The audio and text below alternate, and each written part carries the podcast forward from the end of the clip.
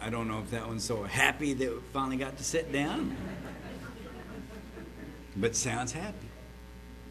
At this time, Steve Andrews, our pastor, will come with the message. And I had it here, hiding. There it is. Pentecost. The count is complete. Sir? Thanks, Ken. Greetings, brethren. Another uh, beautiful holy day that we have to come before God. And um, we've been doing this uh, since uh,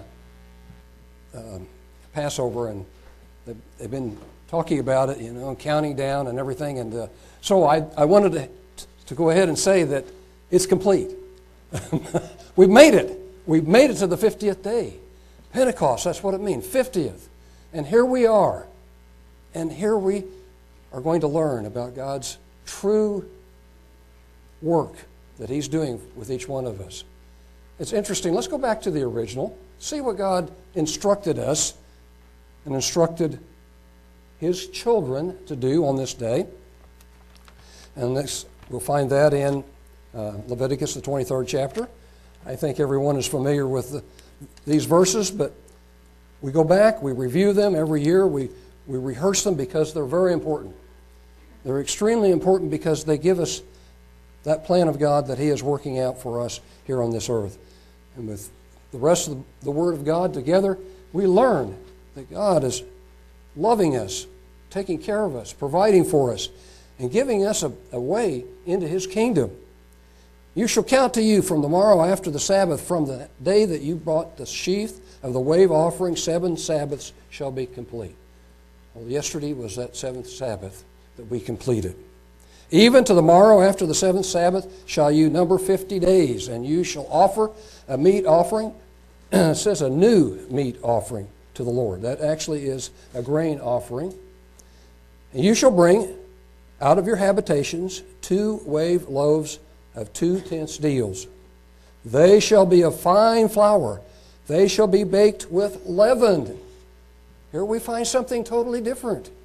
We've got two loaves of bread now that are baked with leaven. Whereas when they, we did the Passover, we did the unleavened bread, we did not put any leaven in it. But God says that we are to bring two loaves that are baked with leaven. Understand this is a fairly large loaves of bread, too. They are not small. Um, so, anyway, they are, as it says, first fruits to the Lord. Boy, that's very important for all of us to understand. These are first fruits to the Lord. You shall offer with the bread, and here's the offerings that they were to give seven lambs without blemish of the first year, one young bullock, two rams, and they shall be for the burnt, offering to the Lord, and with their meat offering and their drink offering, even the offering made by fire of a sweet savor to the Lord. Then you shall sacrifice one kid of the goats for a sin offering, two lambs of the first year for sacrifice of the peace offering, and the priest shall wave them with the bread of the first fruits for a uh, wave offering before the Lord, with two lambs, and they shall be holy to the Lord for the priest. And you shall proclaim, and that is what we're doing today. We're proclaiming this day, this self same day, may be a holy convocation to you. You shall do no servile work therein, shall be a statute forever in all your dwellings throughout your generations. And it's interesting, I, I, I added 22 because it's a very interesting thing that God added on this holy day. Something very important that um, also shows up in one of the um, one of the scriptures. See if you can recognize which one it is. When you reap the harvest of your land, you shall not make clean riddance of the corners of your field. When you reap, neither shall you gather any gleanings of your harvest. You shall leave them for the poor and the stranger. I am the Lord your God. And if you came up with the idea of Ruth, you're right. Because the whole premise was that when she came back, Boaz said, Let her glean. Let her glean and of course, she became a part of the um, very um, ancestry of Jesus Christ, along with uh, as Boaz, and they're written in, in the book. And, uh, and a lot of times this is something that's read on this day, uh, the book of Ruth. Very interesting book in which God accepted a Moabitess into to the, the ancestry of Jesus Christ. So very, very profound. Let's go now. Uh, just one, one quick one here Exodus, the, the 34th chapter. As we, we look at something here, because this is also important, and it's just very short 34, verse 22. And you shall observe the feast of weeks, of the first fruit of the wheat harvest, and the feast of ingathering at the year's end. So we know that the that early harvest was the barley, which they, they looked at uh, to determine when to, to start uh, the Passover, uh, to, to start Passover. But this one was a wheat harvest. It was a, was a different harvest. They had 50 days up to this point. And you know, they weren't being lazy. They were out planting, they were out taking care of their garden, they were out taking care of their, uh, of their sheep and their goats and, and, and their animals for those 50 days. But they came up and they had this blessing that they brought before God on this day.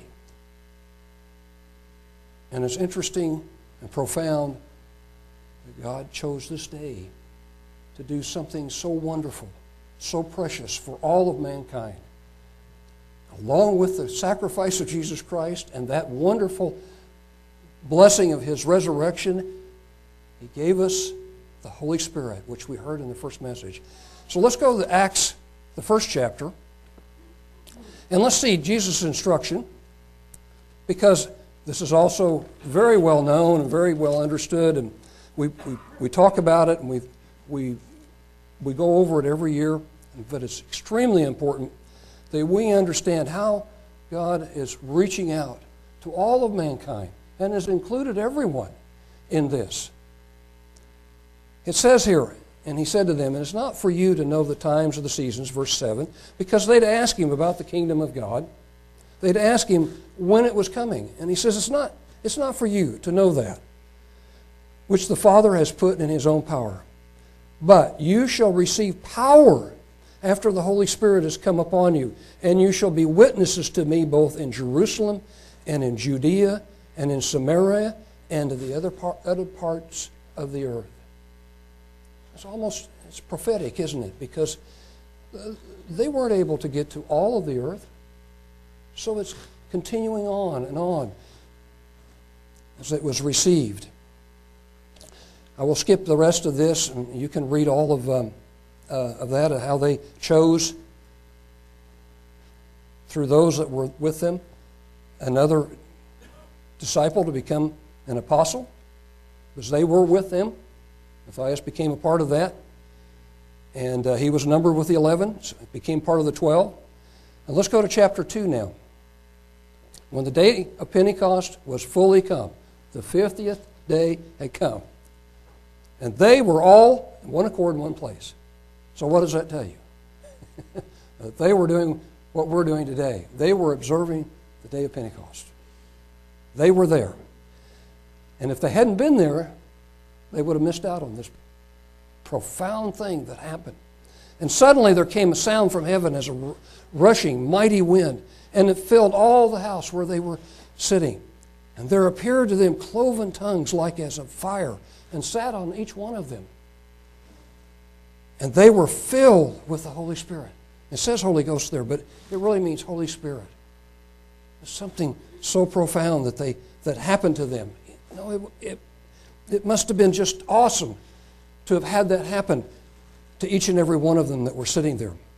And they began to speak in other languages. It, that word tongues, as the Spirit gave them utterance. And I won't read all of this, but remember, there were a lot of people that came for this to, to Jerusalem for Pentecost. And they were from all over. And when they began to speak, they began to speak not in gibberish, not in unintelligible things. They began to speak in languages of those that were in there to keep Pentecost, that were there to keep the Feast of Weeks. And they began to speak in those languages so those people could understand. And, it's, and some of them were, were so dumbfounded they said, Oh, these people are out there, they're all drunk. And it's, it's interesting as we come into here, we, we find in verse 11 Cretes and Arabians and all these very, and they were all amazed, verse 12, and, and were in doubt, saying one to another, What means this? Others were mocking, said, These men are full of new wine. They're all just full of new wine. But Peter, standing up with the eleven, lifted up his voice and said to them, You men of Judea and all you dwell in Jerusalem, by this know you, and hearken to my words. For these are not drunken as you suppose, seeing it's but the third hour, but this is what is spoken by the prophet Joel. It's always been very interesting to me why Peter picked this one. So prophetic, both of the, both in the beginning and the end. It is almost like he, God had inspired him to bring Joel's prophetic message at this particular time because it was very important that they understood what the Spirit was doing and would continue to do. And it came to pass in the last days, and it shall come to pass in the last days, says God, I will pour out my Spirit upon all flesh. This is the beginning. This is the beginning of what God was doing on that day of Pentecost that we're reading about. And your sons and your daughters shall prophesy, and your young men shall see visions, and your old men shall dream dreams. And my servants and my handmaidens, I will pour out in those days my spirit, and they shall prophesy. Continuing on, I, I, it didn't just stop right here.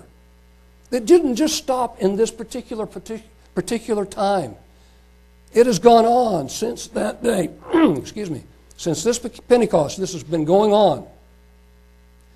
And I will show wonders in heaven above, signs in the earth beneath, blood and fire and vapor of smoke.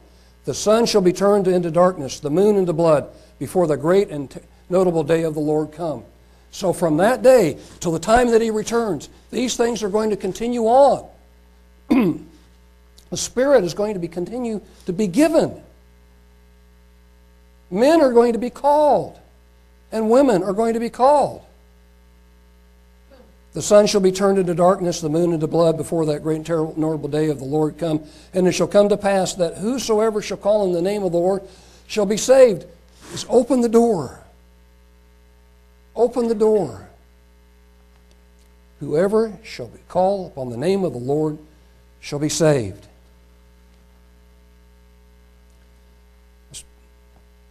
He said, he continues on here in verse 22. I think this was so beautiful what Peter was doing, and it was, I'm sure it was so powerful and so profound for these people that were standing around and listening in their own languages. You men of Israel, hear these words Jesus of Nazareth, a man approved of God among you by miracles and wonders and signs which God did by him in the midst of you, as you yourselves also know him being delivered by the determinate counsel and foreknowledge of God, you have taken and by wicked hands have crucified and slain, whom God has raised up, having loosed the pains of death, because it was not possible that he should be held of it. For David speaks concerning him I foresaw the Lord always before my face, for he is on my right hand, and I should not be moved. David prophesied of, of Christ. If you go back and you read the Psalms, there are so many that talk. It's just like reading about Jesus' life. It, it's like there's so much of Christ in the Psalms.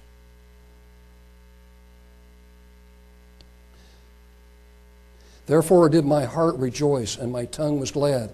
Moreover, also my flesh shall rest in hope because you will not leave my soul in hell, neither will you allow your Holy One to see corruption. David wanted to see the, the resurrection also, wanted to be a part of it.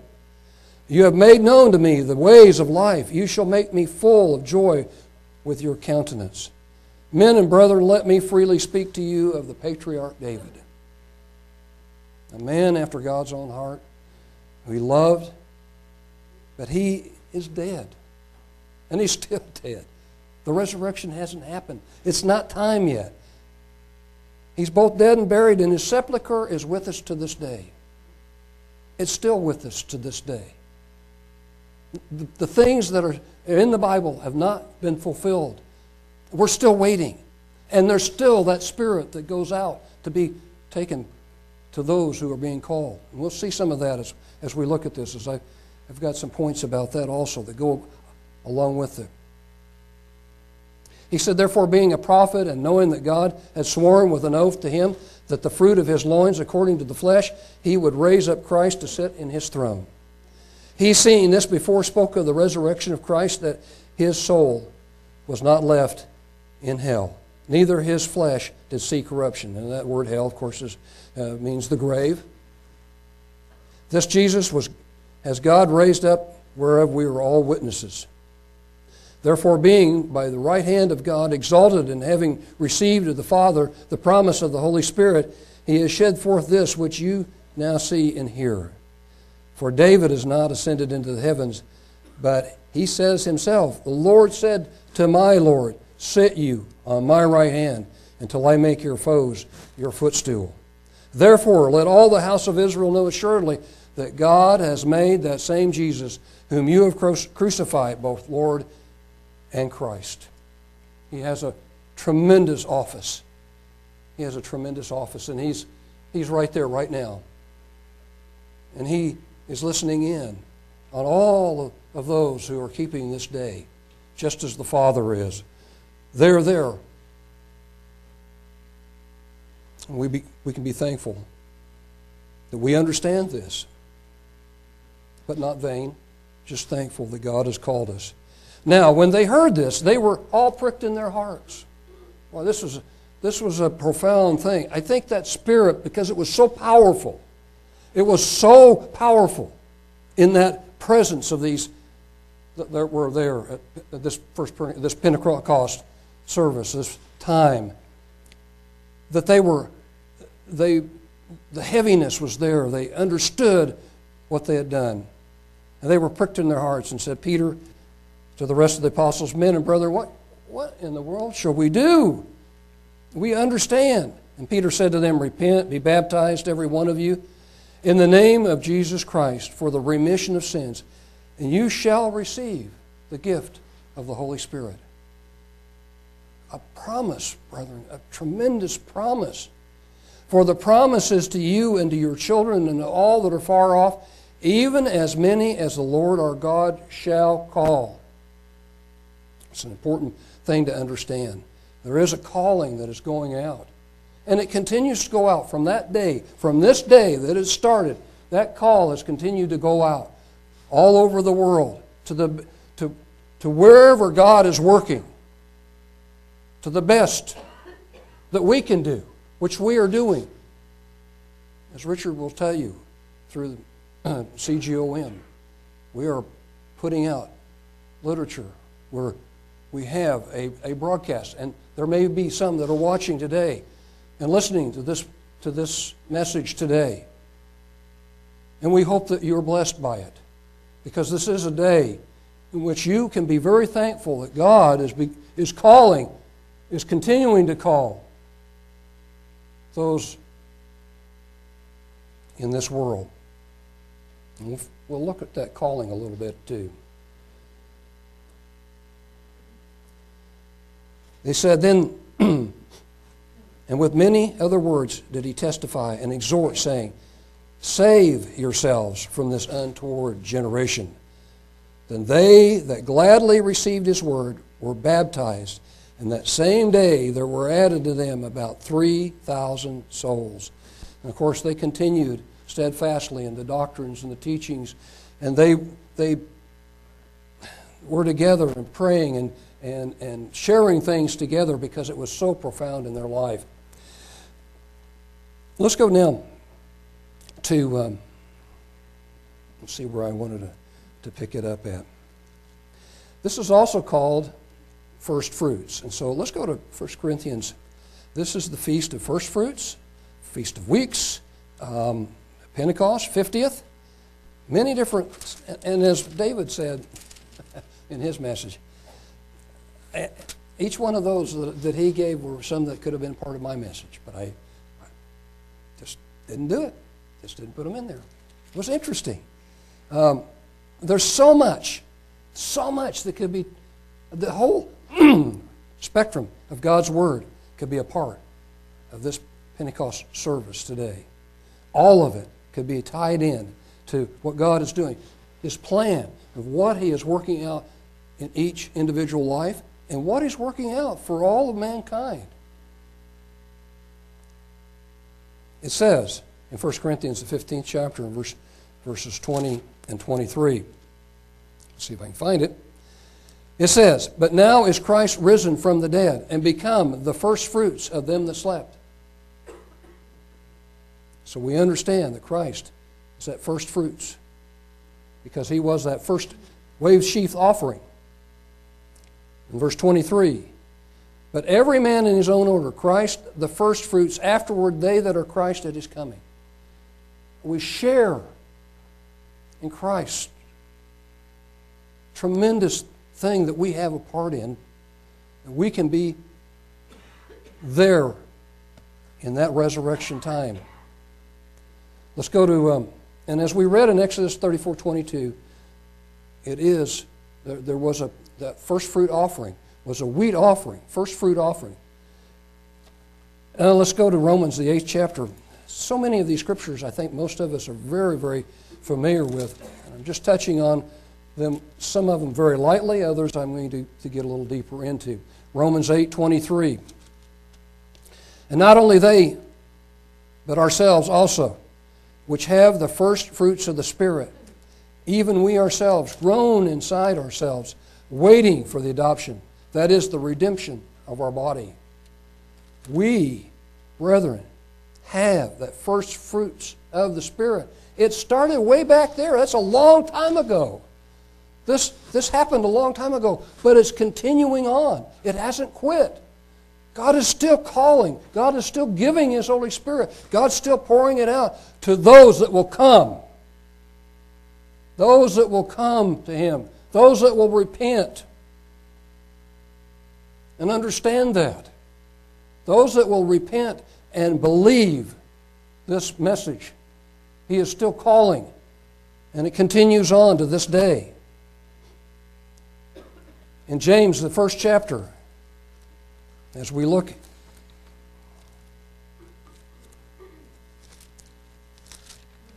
James 1 and beginning in verse 17 through 8 in just two verses here.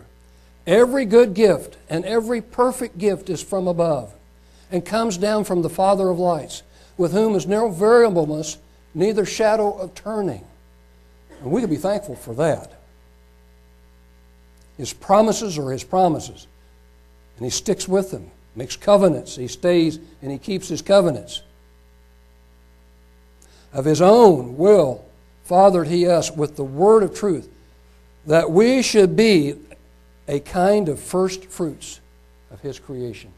It says of his creatures, but it really means of his creation. This, this he's working in us. He's, he's working in us and, de, in developing Christ like character, because that's who we're supposed to emulate in our life, we emulate Jesus Christ.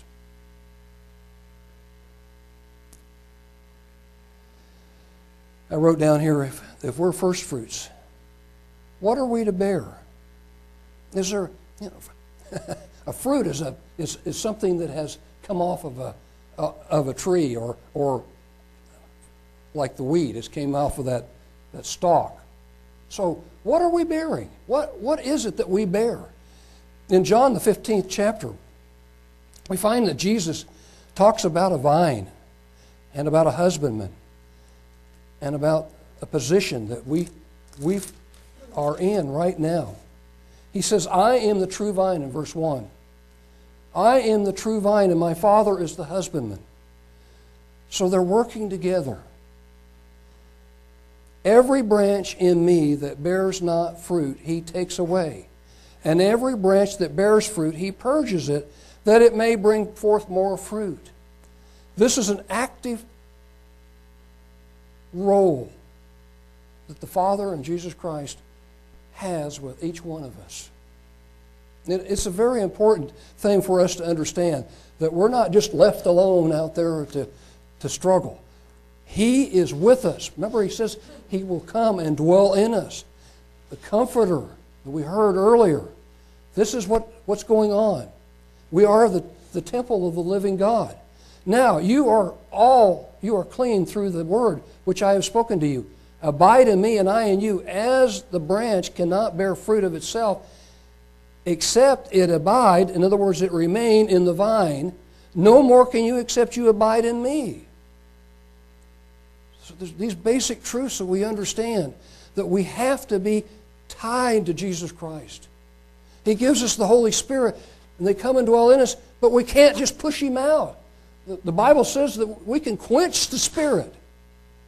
We could get to the point where we've pushed God away from us. We need to fire up that Spirit in us and be close to God, be close to them, and let, let, us, let, him, let us abide in Him. I am the vine, you are the branches. He that abides in me and I in him, the same things, the same brings forth much fruit.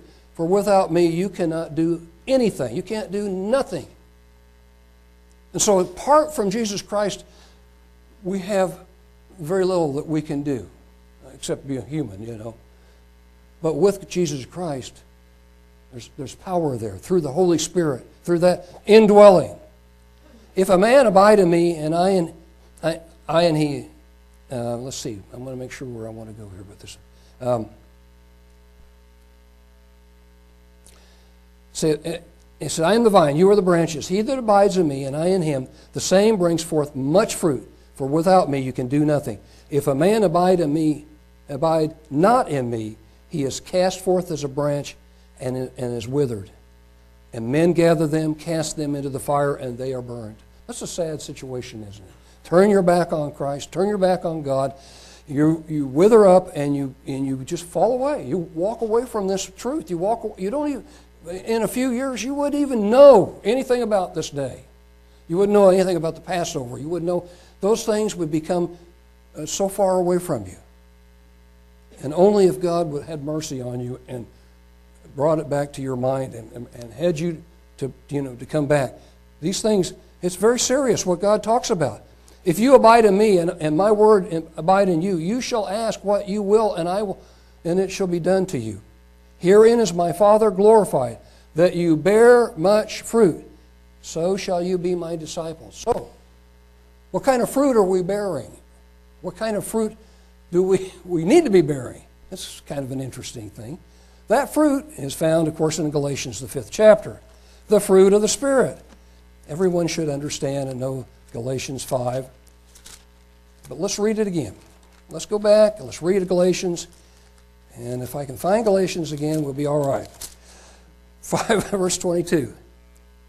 But the fruit of the Spirit, the fruit of the Spirit, the Spirit working in us, God the Father, Jesus Christ, dwelling in us. We are the temple of the living God. The fruit of the Spirit are these things. These should be, we should be able to see some of this being borne in our life. These are the fruits. Love. First thing, right off the bat. If, if we don't have love, we, we don't even know God. We can't even understand who God is because God is love. It says in the Bible, God is love. So where are we if we don't under if we don't even have the fruit of love? If we can't understand that first fruit, then it's at the beginning. All of these others seem to tie in to the love that God has for us, the mercy that He has for each and every one of us. It says there's, there's love. Then joy. If you understand this truth, and Lawrence has brought this out so many, so many times, if you understand this truth, you understand where you're going, what, what your, your, your ultimate goal is in being into the kingdom of God and having a position in, in God's kingdom, you will have joy. You will have a lot of joy because you will realize I have such a tremendous purpose in life. God has given me His Spirit, He's, he's given me a place and position in His kingdom. I just got to make it through. I've got to, I want that joy. I, I love what God is doing in my life. Peace.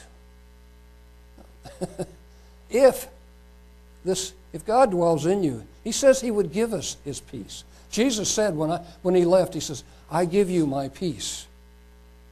My peace I leave with you. Jesus, even though He was hated and, and maligned and, and, and ridiculed, and, and then at the end He was beaten and spit upon, What, at the end He said, Lord, forgive them, for they know not what they do. He had tremendous mercy, and but th- there was a peace about him because he knew his position. He knew what he, what God uh, was doing, and, and the power that was there. Long suffering. Sometimes our life, as, as David said, there's a lot of things that come into our life that we we uh, struggle through, and we we have things that we maybe struggle with, sins and different things that we're trying to overcome. We need long suffering, and, and that's a part of the Spirit that God gives us. Gentleness. And I'm not talking about men being uh, gentle, I'm talking about um, that gentleness that where we love and, and, and have an outgoing concern for, for one another and are gentle to one another and are not rough and, and, and gruff with one another. Goodness, faith, of course. faith. It's one of the fruits of the Spirit, having faith, believing. Believing what God has written, believing what God has for us, believing that we have a place in God's kingdom, believing that, we, that He is continuing to work with us on, on a daily basis, never having a doubt. Now, sometimes doubts do come, but we need to, to have that strong faith, meekness, and temperance. Um, sometimes we're overindulgent in this society because we have so much. And it's important that we have some temperance in our life. Paul says against these things there are, is no law. And why is that? Because once you have these fruits, you have the love and the joy and the peace and all of that, you're Christ like. And of course, we're wanting to be Christ like and we're working at being Christ like, but we're still uh, humans, aren't we? And humans sin and, and come short of the glory of God. But these are the fruits that He expects us to be bearing. And they that are Christ have crucified the flesh with the, the affections and lust. If we live in the Spirit, let us also walk in the Spirit. Let us not be desirous of vainglory. We should be provoking one another. And We should uh, let us not be desirous of vainglory, provoking one another, envying one another.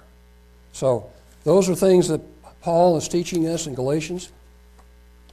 Now, the other thing that's wonderful about the Spirit, that we have it, if we've got it in us, there are so many positive things about having God's Holy Spirit that this one positive thing is, is, the, is, is something that we can hold on to for the rest of our life. In John 6, verse 63, he says, let's see if I can find it here.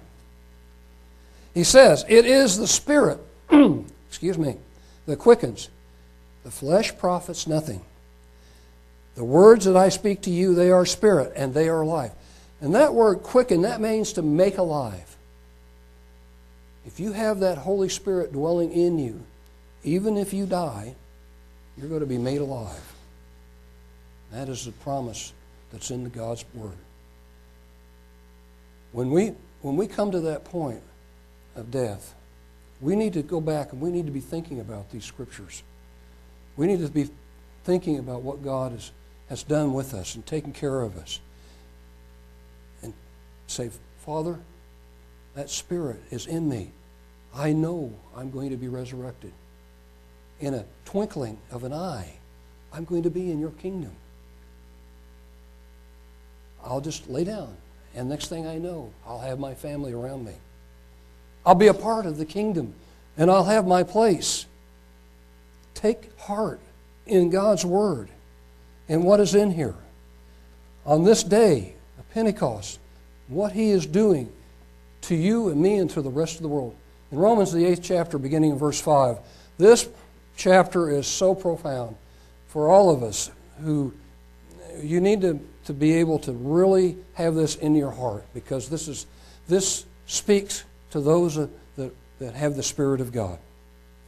For they that are after the flesh do mind the things of the flesh, but they that are after the Spirit, the things of the Spirit. For to be carnally minded is death, but to be spiritually minded is life and peace. When we finally cross over and get rid of some of the physical, uh, fleshly things in our life and we become more and more like Christ, because that's what it really means. We, we just have to become more and more like Christ. We get rid of some of the, the carnal things in our life. We become more like Him. He says, for to be carnally minded is death, but to be spiritually minded is life and peace. Because the carnal mind is enemy. That's enemy against God. It is not subject to the law of God, neither indeed can be. So then they that are in the flesh cannot please God. But you are not in the flesh, but in the Spirit, if so be that the Spirit of God dwell in you. Now, if any man have not the Spirit of Christ, he is none of his. And if Christ be in you, the body is dead because of sin but the Spirit is life because of righteousness. But if the Spirit of Him that raised up Jesus from the dead dwell in you, He that raised up Christ from the dead shall also quicken your mortal bodies by His Spirit that dwells in you. Your mortal bodies. You're going to die, all of us. It's appointed unto men once to die. But with that Spirit that dwells in us, we have that this makes us that new man. That day comes, we will, we will be in his kingdom. Therefore, brethren, we are debtors not to the flesh to live after the flesh. For if you live after the flesh, you shall die. But if you, through the Spirit, do mortify the deeds of the body, you shall live eternally in God's kingdom. It's what it's promising. For as many as are led by the Spirit of God, they are the sons of God. Right now, if you have the Spirit of God, you are a son of God and a daughter of God. And He loves you and He wants you in His kingdom, and He has a place and a purpose for each of you. In Ephesians, the second chapter, just to reinforce this particular thing about quicken, being quickened. Beginning in verse 4. But God, who is rich in mercy, or his great love wherewith he loved us, even when we were dead in sins, has quickened us together with Christ. By grace you are saved. God had so much mercy, so much love that he allowed Christ to die, and then he began to call and give his Spirit and has raised us up together, made us sit together in heavenly places in Christ Jesus. We're not there. But God considers as though we are. And if we continue on the path to that righteousness and to that goal, we will be there. That in the ages to come, that in the ages to come, he might show the exceeding riches of his grace in his kindness towards us through Christ Jesus. Those are beautiful and profound words. And I was reminded of Ephesians by David, Ephesians 1, verse 13.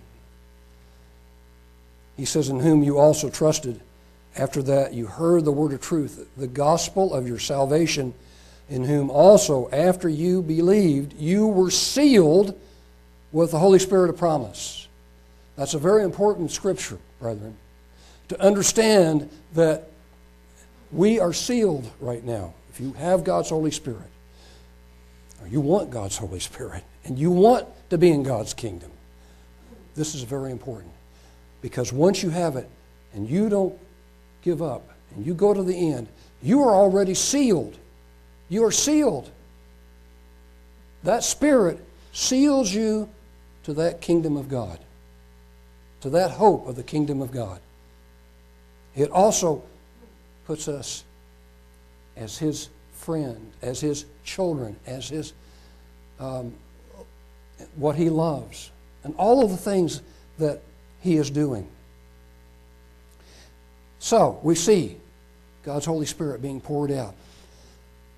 And we understand that God is working with many, many people all over the world and calling many people. There is a call going out, and it has been going out since that day that that Spirit was given on Pentecost. We know, though, that there are a lot of things that we don't quite understand. And it's interesting that in, in those things that we don't quite understand, we have to remember that God also has a love for His, his people that He called Israel. And why they rejected him, why they did what they did, it's only for our example. They, they were laid, those things that are written are for our example, that we don't follow in that same way. In Romans, the 10th chapter, Paul wrestles with this. Paul wrestles with this. He, he, and Romans 10 and, uh, and 11 are very interesting in that there is something that God is going to be doing and has and, and, and plans. Oh boy, if I to just get the right place here, I'll be all right. He's probably already got it up there. Romans 10 and verse 21. But to Israel he says, All day long I have stretched forth my hands to disobedient and gainsaying people. And when we go back in the book of Hebrews, we, we understand in the book of Hebrews it says they were, un, they were unfaithful. They, were un, they didn't believe what God was doing with them. They didn't believe God. And they didn't believe what He was doing, even though He showed them all these miracles and showed Him tremendous miracles. And so, so, so Paul was wrestling with this. But to Israel, he says, All day long I stretched out my hands. God said, I stretched out my hands to the disobedient and gainsaying people. Uh, and, and Paul in verse 1 says, I say then, has God cast away his people? God forbid. Let it not be so. May it never be, is what it says down here in my little margin. For I also am an Israelite of the seed of Abraham of, of the tribe of Benjamin. God has not cast away his people, which he foreknew. Know you not what the scripture says to Elijah, how he makes intercession to God against Israel? Lord, they have killed your prophets, dug down your altars, and I am left alone, and they seek my life. Kind of interesting. That, that one little area, that, that part of the, the scriptures where Elijah is just so depressed because there's, he, doesn't, he doesn't see anybody left. and God has to tell him. And he says, the answer, but what says the answer of God to him? I have reserved to myself 7,000 men who have not bowed the knee to the image of Baal. Yesterday we were talking about idol worship and the idols. And there were a few that had not bowed their, to Baal. He says, even though at this present time also there is a remnant according to the election of grace. And if by grace, then it's not more works. Otherwise, grace is no more grace. But if it be of works, then it is no more grace. Otherwise, works no more work. What then? Israel has not obtained that which, seek, which he seeks for, but the election has obtained it, and the rest were blinded. And according as written, God has given them a spirit of slumber, eyes that they should not see, ears that they should not hear to this day. And of course, uh, let's see where I wanted to go with how far I wanted to go, didn't he? Um, let's go to, um, I think I read a little more than I wanted to there. Let's go to verse 26 and 27. This, this is a study all on its own, this about the branches and about being grafted in and all of that. So this is a study all of its own. But I wanted to, I wanted to, to help us to understand that God has not forgotten anyone. He has not forgotten his promises. He's not forgotten his covenants. He's not forgotten anything. And so when he makes a covenant, when he makes a promise to us, which he, which he has at baptism, You shall receive the Holy Spirit. That promise, that promise is a promise, a covenant promise that when we when we go back and we keep the Passover, we renew that covenant every year, don't we? That promise is there every year. He says, There shall come out of Zion the deliverer, and shall, shall turn away ungodliness from Jacob. That deliverer is Jesus Christ. For this is my covenant to them when I shall take away their sins. The day is coming because he loves Israel also as he loves his creation. They were his firstborn son. In Jeremiah 31, I just want to read this as and I've got one other scripture here that I want to read. I want to start in verse 31 and then we're finishing up here. Behold, the day comes, says the Lord, that I will make a new covenant with the house of Israel and with the house of Jacob. Now, please uh, be aware of what it just said. Not according to the covenant that I made with their fathers in the day that I took them out of the ha- by the hand and to bring them out of the, the land of Egypt, which my covenant they broke, although I was a husband to them. But this is the covenant that I will make with the house of Israel. We understand from prophecy that he's going to bring those two houses together. There's a prophecy about two sticks that he brings together and they meld together Judah and Israel. They're going to come together, they're going to be together again. He says, But this shall be the covenant that I will make with the house of Israel. After those days, said the Lord, I will put my law in their inward parts. I will write it in their heart. I will be to them a God, and they shall be to me a shall be my people. They shall teach no more every man his neighbor, every man his brother, saying, Know the Lord, for they shall know me, from the least of them to the greatest of them, says the Lord. For I will forgive their iniquity, and I will remember their sin no more. Thus says the Lord, which gives the sun to the, for light, uh, for a light by day, and to the ordinances of the moon and the stars by of light by night, which divides the sea when, uh, when the waves thereof roar. The Lord of hosts is his name.